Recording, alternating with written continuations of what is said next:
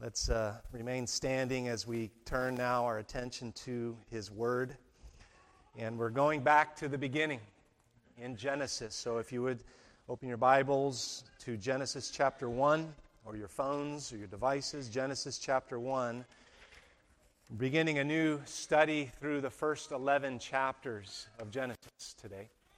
And so, why not all chapters? Well, we might just have to do that, so we'll see. But at least the first 11.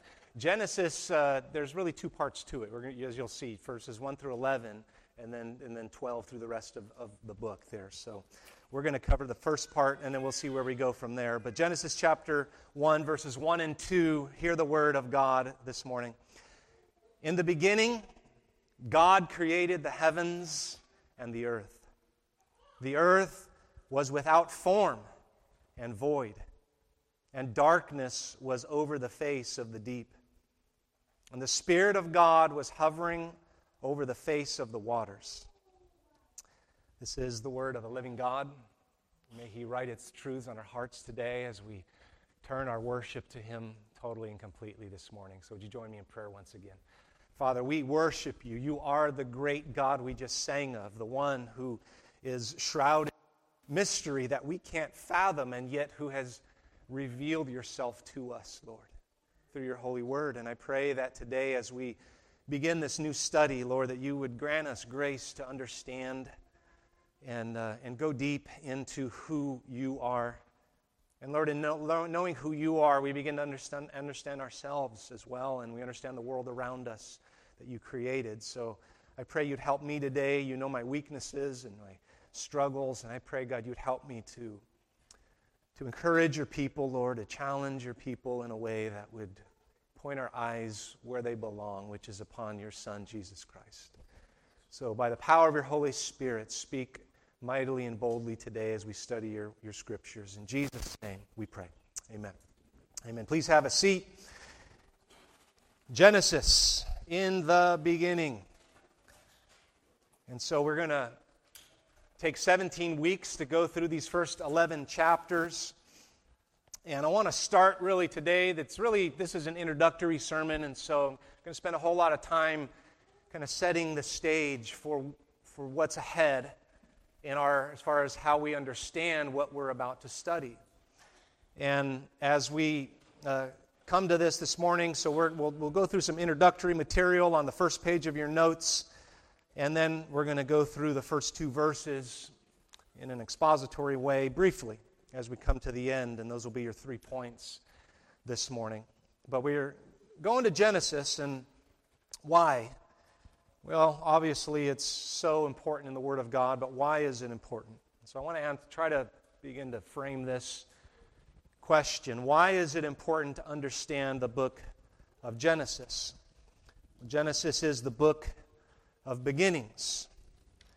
Um, it's obviously uh, takes us all the way back to the beginning. The name Genesis comes from the Greek word of the, the translation of, of that word that we see here right in verse 1, the very first words of, of Scripture in the beginning, Bereshit is the Hebrew word. It literally means in the beginning or origins, generation. It calls to our attention the, the beginning or, or the first step in a course of action. The chief thing, if you will, as the principal aspect or component of something. Literally, it just means the first. It's primary, it's first. And so we're speaking of Genesis, we're speaking of and looking into first things. We studied this at the beginning of last year a little bit as we looked at worldview. We'll be certainly touching on that again this morning. But we, we see right at the beginning, in the first few chapters of Genesis, the, the, the, the narrative of the whole Scripture, of all of the Bible. The, the story of redemption is set for us in the three words that you know well by now, right? Creation, fall, and redemption. And so we see the creation of the world, the, the first things. We see that the first of sin come into the world, the fall. We see the first parents. We see judgment. We, we see salvation begin.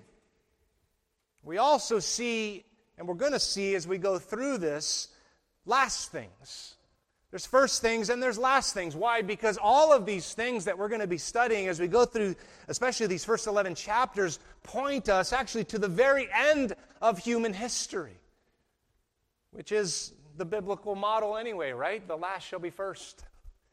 And so we'll see first things, we'll see last things. We'll understand that the creation points us to the new creation. The first Adam is going to point us to the last Adam. The creation of light, the, the Word of God spoken, let there be light, will point us to the light of the gospel of Jesus Christ that shines into the hearts of those who believe. And so we see the importance of Genesis in a few different ways, and I'm going to bring three of those ways this morning. First is this that Genesis provides the foundational creation for the Israelites, which debunks the pagan myths of the surrounding nations. Understand this. Let's set this up. What's the context? Anytime you're going to understand the Bible, there's, there's three keys to understanding it it's context, context, context. Understand the context of what the Scripture is saying, and, and, and it helps us to know who was this originally written to. We're going to learn who wrote it in a little bit Moses. It was written to the Israelites as they're about to enter the promised land. And so Several centuries of history have already passed since creation. Moses begins to write this down. God is forming his people. God is forming this nation that he started with in, in chapter 12 of Genesis, where he called Abraham. And, and, and the people are coming out of slavery from Egypt. They're, they're about to enter into the promised land, and there's some things they need to know especially in the light of the fact that the nations of the promised land that they're about to go into and that they have to conquer are dominated by, by theories of creation by a whole bunch of different deities. It's like every nation, every tribe, it had their own creation narrative, their, their origin story. And usually this God took care of that, and this God took care of that, and this God took care of that and gave you this. And this is the, this is the worldview of what they're entering into. And so this Genesis provides God's people with a, with a God centered theology of the one true God who is the sovereign creator, the one who brought all things into existence. And so it serves the people of God, the, the Israelites, as an apologetic, really, to, to all of these Near East mythologies from the ancient world. It was, it was God's way of letting his people know there's not a pantheon of gods. There's one God and only one, and that one God is the sovereign creator and Lord of everything that you see. And so, what sets Genesis 1 through 11 apart from Genesis 12 through 50 is that the latter chapters are going to focus on the covenant of God of Israel, while the former reveal that the covenant God is the God of all the nations, and that Israel had a purpose. They were meant to proclaim that message to the pagan world around them. So think about how Genesis 1 through 11 would have functioned in the life and the ministry of the people of Israel. It really sets the stage for their understanding of how they are to form themselves as a nation, as a people. Their worship is formed, their lifestyle is formed. Everything is formed around the truth of who God is. Secondly, Genesis is foundational to the rest of the Bible. You cannot understand really anything else in the Bible without understanding the foundational truths that are laid down in Genesis, particularly chapters 1 through 3. Try to talk of salvation with no understanding of the fall, right? Without that, again, it, it, it, from the outset, we get the summary creation, fall, redemption from the very beginning. We get the promises of God in His covenants. We see the promised seed we see the promised land, we see the promised relationship. And all the way through Scripture, these are threads that go throughout every book of Scripture, all the way to the end, even to the book of Revelation, which Genesis is the key to understanding even that. And so the Old Testament, the New Testament, all of it, from Genesis on, if we don't grasp Genesis, we're not going to understand the rest of it. So it's foundational for us understanding what we're reading when we read our Bibles and what we understand. And then, thirdly, Genesis is foundational to a Christian worldview. So, just as Israel desperately needed a foundation in the middle of their pagan surroundings, Christians, even in 2024, or how much more so in 2024, need to be reestablished in the midst of modern paganism. How? Genesis gives really the only coherent, sensible, sensical, unified answers to the basic questions of life. What we're talking about when we think about worldview. It's the basic questions of life. Why? Because it's true. It is truth itself as God explains to us who He is and what He's done. There's six basic worldview questions when it comes to understanding how we understand everything. The six basic worldview quest- questions what, what is real? What's reality? Who am I? Where did I come from? Why am I here? What is, what's the basis of my values? And what does my future hold? Those are the questions that everyone's asking. And there's a pantheon of answers out there that are offered that all lead to despair. Genesis holds the key to us understanding and answering these questions in a way that's coherent and, understand, and makes sense and, and actually works because it's reality. There's other major worldviews out there that attempt to try to answer these questions. We're not going to get through every single one of them today, but just kind of to go over them. The major worldviews you got monotheism, where one God exists who's separate from but involved with the universe. Certainly, Christianity is monotheistic. There's deism, which believes that God created this orderly universe to operate on its own. He, he's the great clockmaker, and He wound it up and He let it go, and He's away from it and apart from it. There's naturalism, which we'll talk a bit about today, that matter is all that exists and, and is best understood through science. Nihilism, where we must question objective truth and positive values. Existentialism, life has no objective meaning, and so significance is just individual, individually created. Pantheism, everything that exists is God, matter's just an illusion. There's something called they call the new consciousness, where reality is, is it's beyond reason and can only be understood by altering the mind. Sounds fancy, right? Or then, then there's the personal combination of all of these. There's the grocery store method where people want to approach life philosophically from just pick and choose what I can from a little bit of Christianity, monotheism, a little bit of deism, a little bit of naturalism, and just mix it all together, and I have my, my philosophy of life. All of these have their understandings and ideas of origins particularly the naturalistic, materialistic uh, philosophies, have the origins uh, theories of evolution, naturalistic evolution, where um, over eons of time and through random chance, life just evolves and mutates into higher life forms over time. There, and really, what it comes down to is an attempt to explain origins with no God. Because they have to. If you don't believe in a God, you have to somehow figure out why is everything here. Years ago, the, they called him the Prince of Evolutionary Astronomers. His name was Harlow Shapley. He, he was a longtime head of the Harvard University Observatory. And many years ago, he pontificated that people today should rewrite the first verse of Genesis. According to him, it should be something like this In the beginning, hydrogen created the heavens and the earth.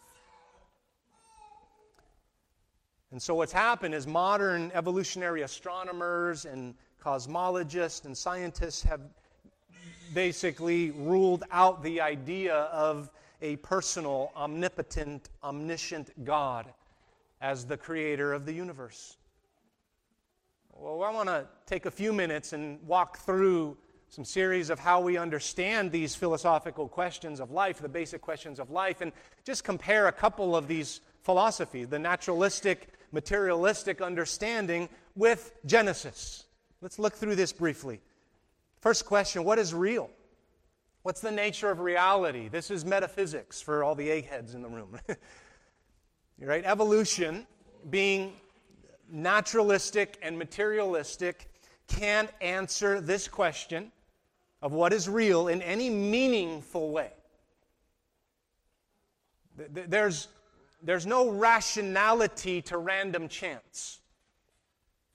Everything is just matter in motion, and to come to anything that's going to be based in reasonable logic and, and, and, and something that actually has a coherency to it, to, to give a meaning and a significance to anything in life, has to borrow from the Christian worldview to actually make sense and mean something to life. If, if atheistic evolutionists are honest with themselves, they will admit, and some have, there's no purpose to anything. There's nothing real. We, we, we can't even understand the nature of reality. What's the nature of being and existence? This is, again, eggheads, this is ontology, right? What exists? And it's epistemology. And how can we know about the existence of such a thing? The naturalist, the materialist would say it's what I can see and touch. That's how I know what's in existence and what's real and as far as being, the naturalist would say, well, we're just really well organized collection of molecules wearing nice jeans. But that's who we are. And on comes Genesis, and, and, I find this interesting that right up from the outset, Genesis is not interested in trying to defend the existence of God. It asserts it from the beginning it lays it out there. It's not coming as an apologetic for God, it just states the truth of God. In the beginning, God. Why? Because God Himself is ultimate reality. Think about that. God Himself is existence Himself. Scripture says in Acts 17 that in Him we live and move and have our being. So, how do we understand what is the nature of being and existence? Who, who, am I? I can understand that only as I understand God Himself. Thirdly, where did I come from? Where did everything come from? Cosmology, right? This is the nature of, of the world around us. Again, naturalistic, materialistic evolution, random chance. And you got lucky and had favorable mutations, and you're human. That, that's, that's the explanation. Where'd you come from? Random chance. Given enough time, it happens. What does Genesis teach? There's a creator, there's a designer, and there's also a governor. It's not deistic in the sense of he created and designed and left. He's involved in his creation. And certainly that brings meaning to everything. Fourthly, why am I here? Anthropology. What is man? What's the nature of man? What am I? Who am I? Again, evolution naturalistically would tell us we're just matter in motion. We're product of the primordial soup. We are the highest form of positive mutations. Take that to the mirror for your daily affirmation, right? I am the incredible result of inexplicable random yet positive mutations and I'm good enough and I'm smart enough and doggone it, people like me.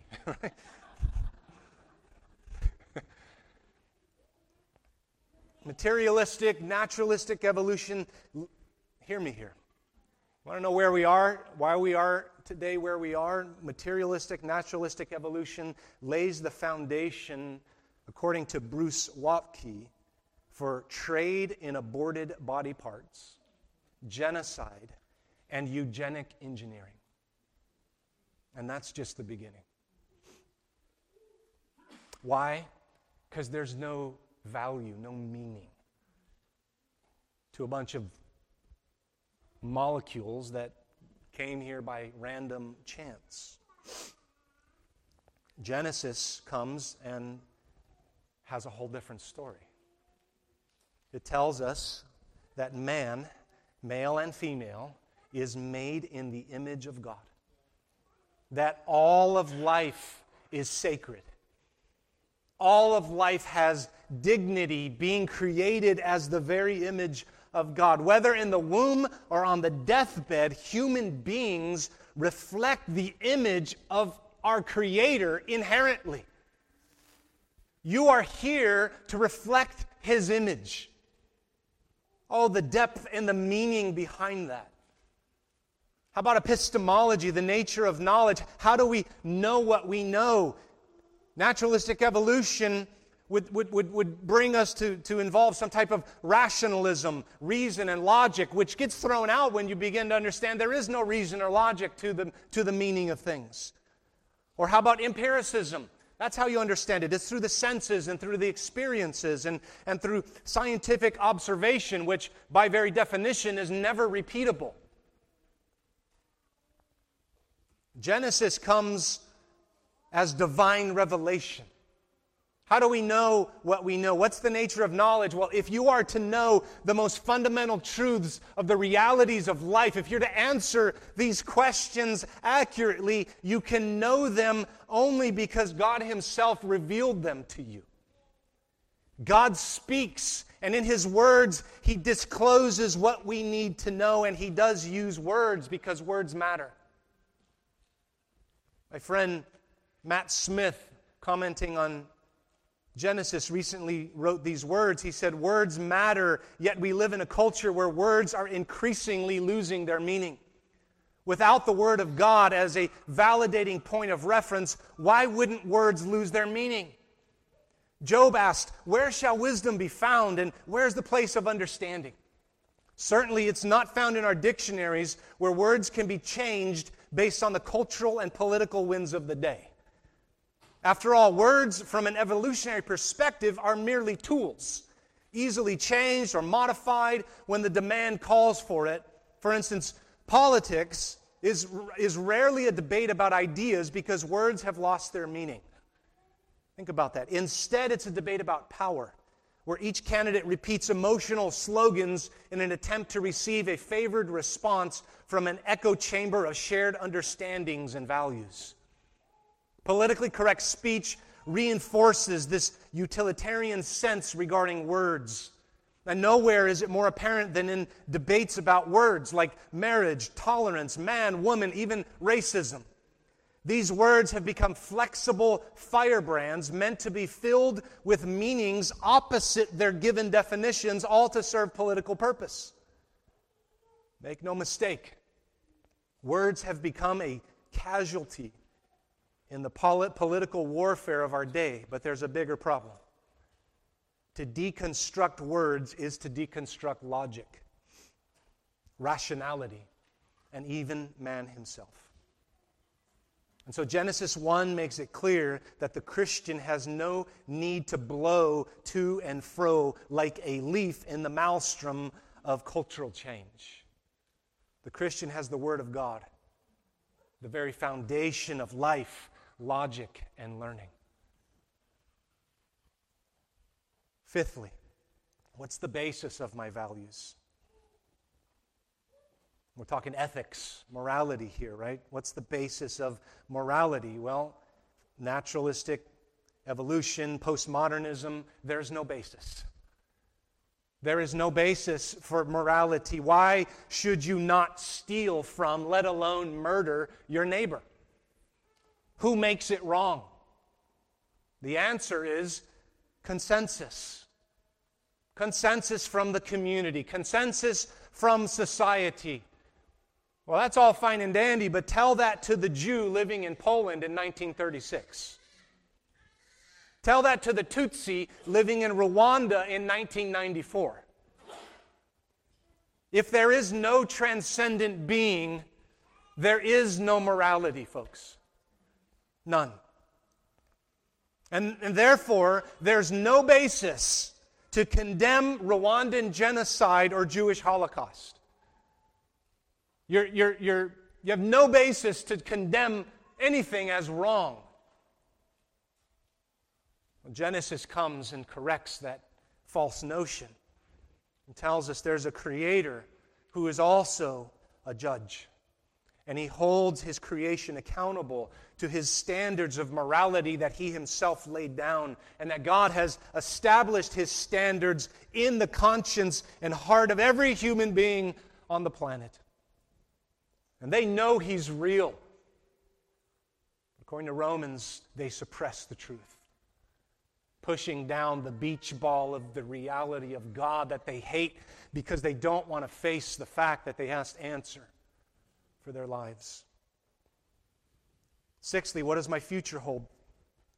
This is teleology, the, the study of ends or purposes. What's the purpose of life? What's the purpose of history? Is it going anywhere? What's going on with our ball, our big planet that we live on? Does it even have a purpose? Is there anything happening? And again, evolution would teach there's no ultimate purpose to past or future. We're just here by accident. Meaning basically comes down to, to avoiding mutual annihilation by superpowers. If we can just get through the day alive, we're good. And Genesis comes along and brings purpose to man created in the image of God, brings purpose in the promises that God gives to his people that he has created, and, and, and shows that God is intimately involved in his creation, that he's working in and through history. And so we see as we're going to study Genesis, we're going to run smack dab into this, this clash of cultural worldviews, cultures and worldview. We're going to pay attention to it. And listen, pay attention, especially students. Anyone in, in high school, junior high, college age, you listen really close because you're going to face this more than most of us have to. I remember my freshman year of college, I went to my first biology class, fresh off the Christian school. And I come into my biology class, never been in a secular classroom since like third grade and, and I come in, and the biology teacher starts on day one, setting out from the beginning, reviling anything that has to do with Genesis and creation.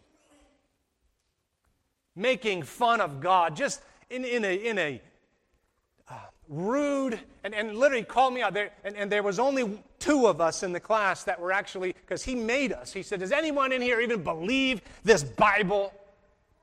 Oh, I used to be a Christian. I got saved 10 times in my life. Yeah, all it's rubbish. And I'm going to prove to you it's rubbish because we're going to study science. And he said, Anybody that believes this junk, stand up. And I stood. And he did his best to embarrass me and the one other brave student that was willing to stand.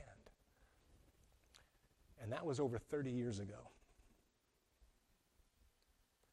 What's going on in the college classrooms of today? I'm telling you, you're going to need to understand these truths. And the problem a lot of young people face growing up in the church is that too many think that the Bible is just a bunch of cute little stories on the flannel graph. There's no connection to each other, there's just no connection to my life. You know, there's just the call, oh, be brave like David was. He was really brave. He faced the giant, defeat your giants. You know, be courageous like Daniel. He, he survived the lion's den, and be courage like him. Build a boat like Noah, whatever. We pull these lessons out and we give them to our, our kids on piecemeal stories, and then we begin to understand and think that the Bible is this disconnected, moralistic piecemeal that teaches me how to be good. And a lot of young people have grown up to feel and believe that somehow it, it, that book was really nice for grandma, but it means nothing in this modern world. And I can prove it because my professor, who's got letters after his name, told me so. There is a battle of worldviews. And this, this battle's not new. The battle's been raging since the beginning. It's nothing new. We need to understand Genesis. It's important, it's vital because Genesis is foundational to the Bible, which tells you everything you need for life. everything you need. It answers all the questions for worldview. We're going to be answering these questions. There's no need to fear the classroom. There's no need to fear the professor. There's, there's no need to fear the world. There's no need to. but what I want to tell you, brothers and sisters, friends, there's no need to blush at believing the Bible. This is God's Word, and God's Word rings true, no matter what someone who claims they're smart understands. My perspective, which may or may not be yours, on Genesis is that that's what's called young earth creationism. But I'm not going to take, I don't take this position to argue or, or not to argue that there's no literary or poetic elements to Genesis. It's beautiful poetry involved, especially in the first chapters of Genesis. And quite obviously, the, the first two chapters tell the story of creation from, from two different vantages and in two different ways. We're going to get to that in detail here in, in a week or so, but let me just say now that the presence of po- poetry in the book of Genesis does not automatically necessitate the presence of extended eons of time. And the issues involved are, are a lot greater than just how many years have ticked by. Obviously, by itself, it's a matter of indifference how exactly how much time has elapsed, but it's not a matter of indifference to say that the scripture is mistaken or that God used blood soaked eons to create man when the Bible plainly teaches that man was the one who created all the blood soaked eons. Romans 5:12 Therefore just as sin came into the world through one man and death through sin so death spread to all men because all sinned. And so I want to challenge you to be careful not to just for the sake of keeping peace a false peace with God-hating geologists don't give away the biblical answer to the problem of evil.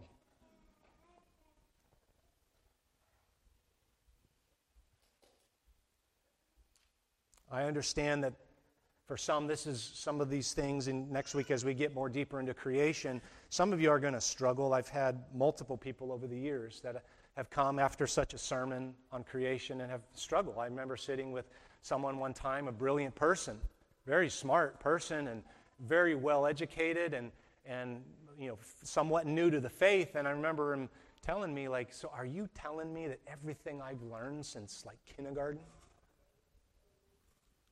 All the teachers and all the professors I've had all these years that they're like wrong? And humbly, I'm not a scientist, but I'm, I'm going to take the Bible over what the scientist says because he wasn't there.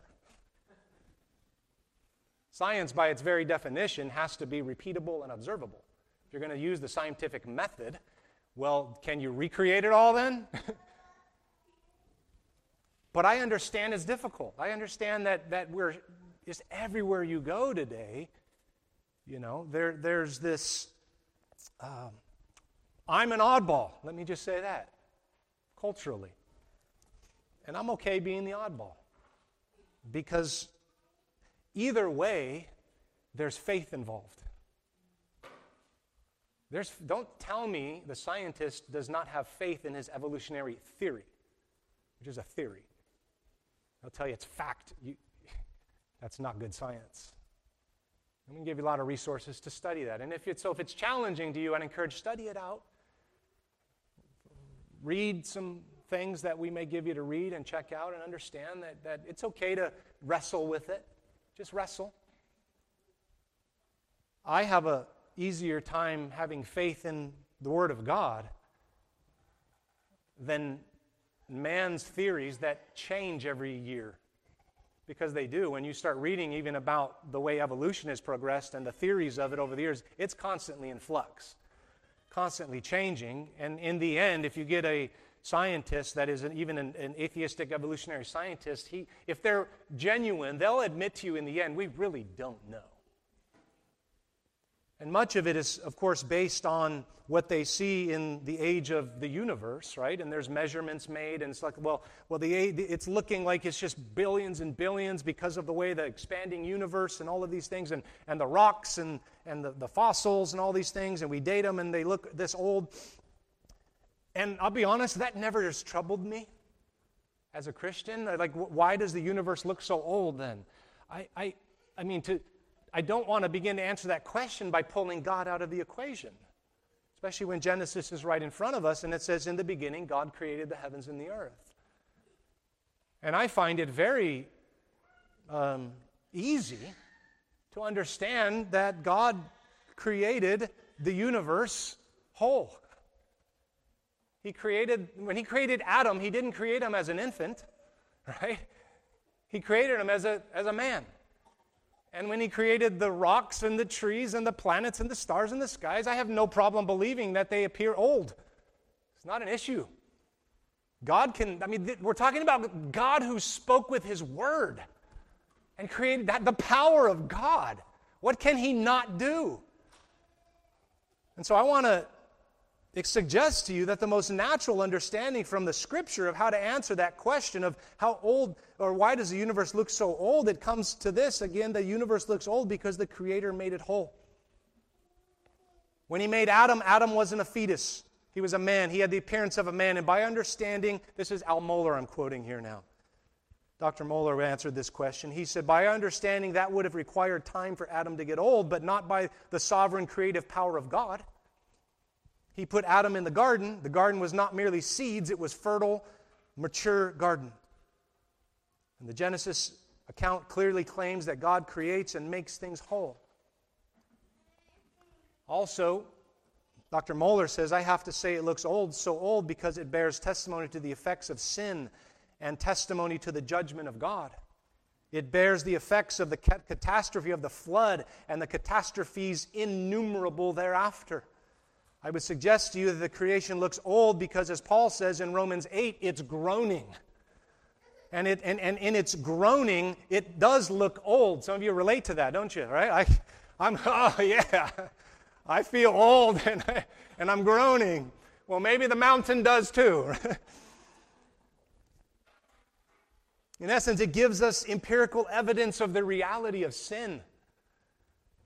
And so we can talk about that over and over again, but I, I agree with Dr. Mohler when he says, I would suggest to you that in our efforts to be the most faithful to the scriptures and most accountable to the grand narrative of the gospel and understanding of creation in terms of a 24 hour calendar today and a young earth entails far fewer complications, far fewer theological problems, and actually is the most straightforward and uncomplicated reading of the text.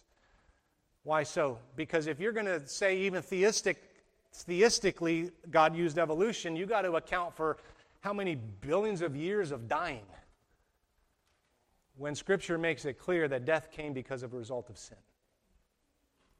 So, how important is Genesis to understand and to grasp? Well, despite attempts to discredit Genesis, it is part of God's infallible word.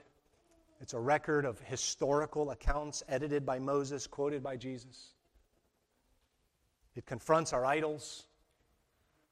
Biblical faith does that, doesn't it? It confronts idols everywhere, all throughout the ages. It, it provides us a total cosmology of the Christian worldview. It gives us an order and structure to the world, its literal history. Creation, fall, redemption, recreation continuum breaks down if we would re- reject Genesis, but we won't do that. We're going to accept it and I'm going to have a lot of fun teaching it in these 17 weeks, along with Pastor David. I like uh, just, man, we're, time is flying. We're getting to the, uh, we haven't even gotten through hard, part of it here. Who wrote Genesis? Let me just say this Moses. Okay, write that down Moses. I was going to go through the whole thing about how Moses, it says there's no internal authorship mentioned. So it doesn't say, like, like some other, other books do, like so and so wrote this book. But all over the Old Testament, it's the book of Moses. And then in the end, Jesus quotes that Moses wrote the book. Jesus believed, and that's, that's enough for me right there, right? If Jesus said Moses wrote it, who wrote it? Moses wrote it. no matter what cranky German theologians say. what are the key themes of Genesis? The key themes of Genesis grace. Grace. Mercy. Grace and mercy, despite sin, or in the midst of sin, grace and mercy, God's faithfulness to his creation. Again, the, the, the narrative of the, of the story, creation, it's all good. Create, God created good. Fall, it's all been ruined by sin. Redemption, the foundation of God's redemptive work, is found in the book of Genesis. And so let's look at these first two verses very briefly. Point number one 41 minutes into the sermon. Point one God is the ultimate being. God is the ultimate being. Here's the beginning of the Word of God. In the beginning, God. God. His existence isn't defended, it's asserted. Genesis 1 1 separates Christianity from every religion in the world. From the, bat, from the beginning, starting off and telling us that God is totally separate and transcendent from the creation. That God Himself was before the beginning. Psalm 90, verse 2 Before the mountains were brought forth, or ever you had formed the earth and the world, from everlasting to everlasting, you are God. It tells us of His majesty, of His glory.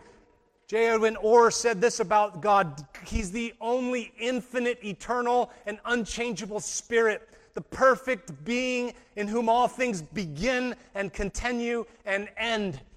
He exists independently of matter and, and, and, sequence of time. He transcends, transcends space and time. He's not limited by spatial consideration. He's everywhere in his fullness continually. He's, he's not locked into the present in any way. And so, in the beginning, God. The beginning of what? The beginning of time is basically saying before anything else was, there was God. And the word for God is important because the word, his covenant name of Yahweh, is not used here. It's the name Elohim, which is plural. Right off the bat, you see God in three persons, blessed Trinity. God created everything. God was in three persons before the beginning, and the persons shared this relationship of love and fellowship. In the beginning, God. In the beginning, before even anything was created, there was God. There was already foreordained the mission of Jesus eternal life promised before time began, the mystery of the gospel foreordained before the ages, the, the grace unto us that was given before the world began. All of these are found in the New Testament. The beauty, the glory of God, the majesty of God. God, the God of Genesis, the one true God, is the ultimate being in the beginning, God. And then point two, God created the heavens and the earth. He is the creator of all that exists. Everything that exists originates from God. The word here in Genesis it employs a, a special um, Hebrew verb for the act of creation, bara. And the subject of that verb is always God in the scripture. No other subject is employed or implied. Man creates, certainly, poetry, music, literature, architectural wonders, but not in the sense of God creating. To create is exclusively an act of God. And, and by using it here in the first and last verse of the creation story, we see it in 1 1, we're going to see it in 2 verse 4 the, the, the, Moses here is employing something that, that's like a bookend that, that encases the central idea that God is at work and He is creating everything.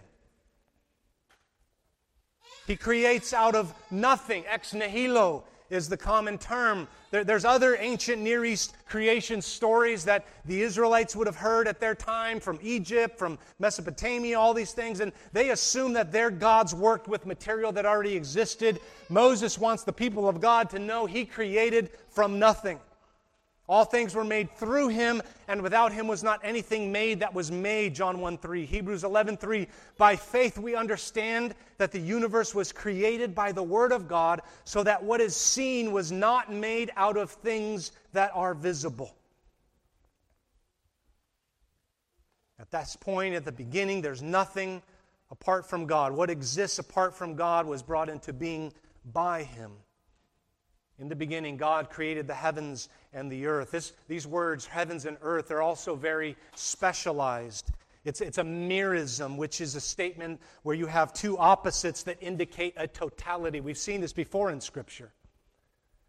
It, it basically means everything the heavens and the earth and all of it. So, what is it meaning? It means every speck of dust in the hundred thousand, the million galaxies of the universe He created. He created every atom, the, the, the submicroscopic solar systems with their whimsically named quarks and leptons, which is the same Greek word used for the widow's mite, by the way.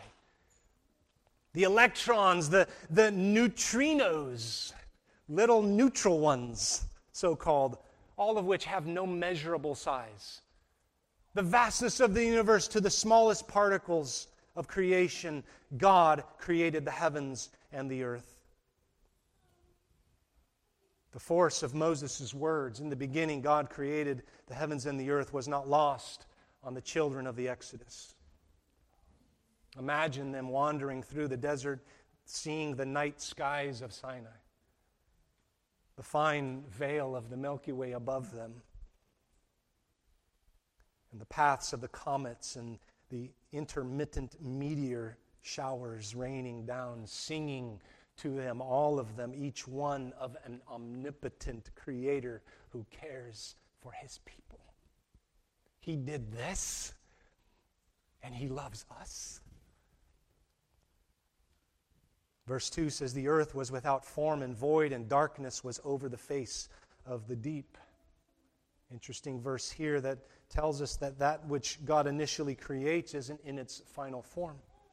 He creates in order to employ further artistry and design. The earth is created and it's without form and, and void. It's in Hebrew, it's tohu vabohu.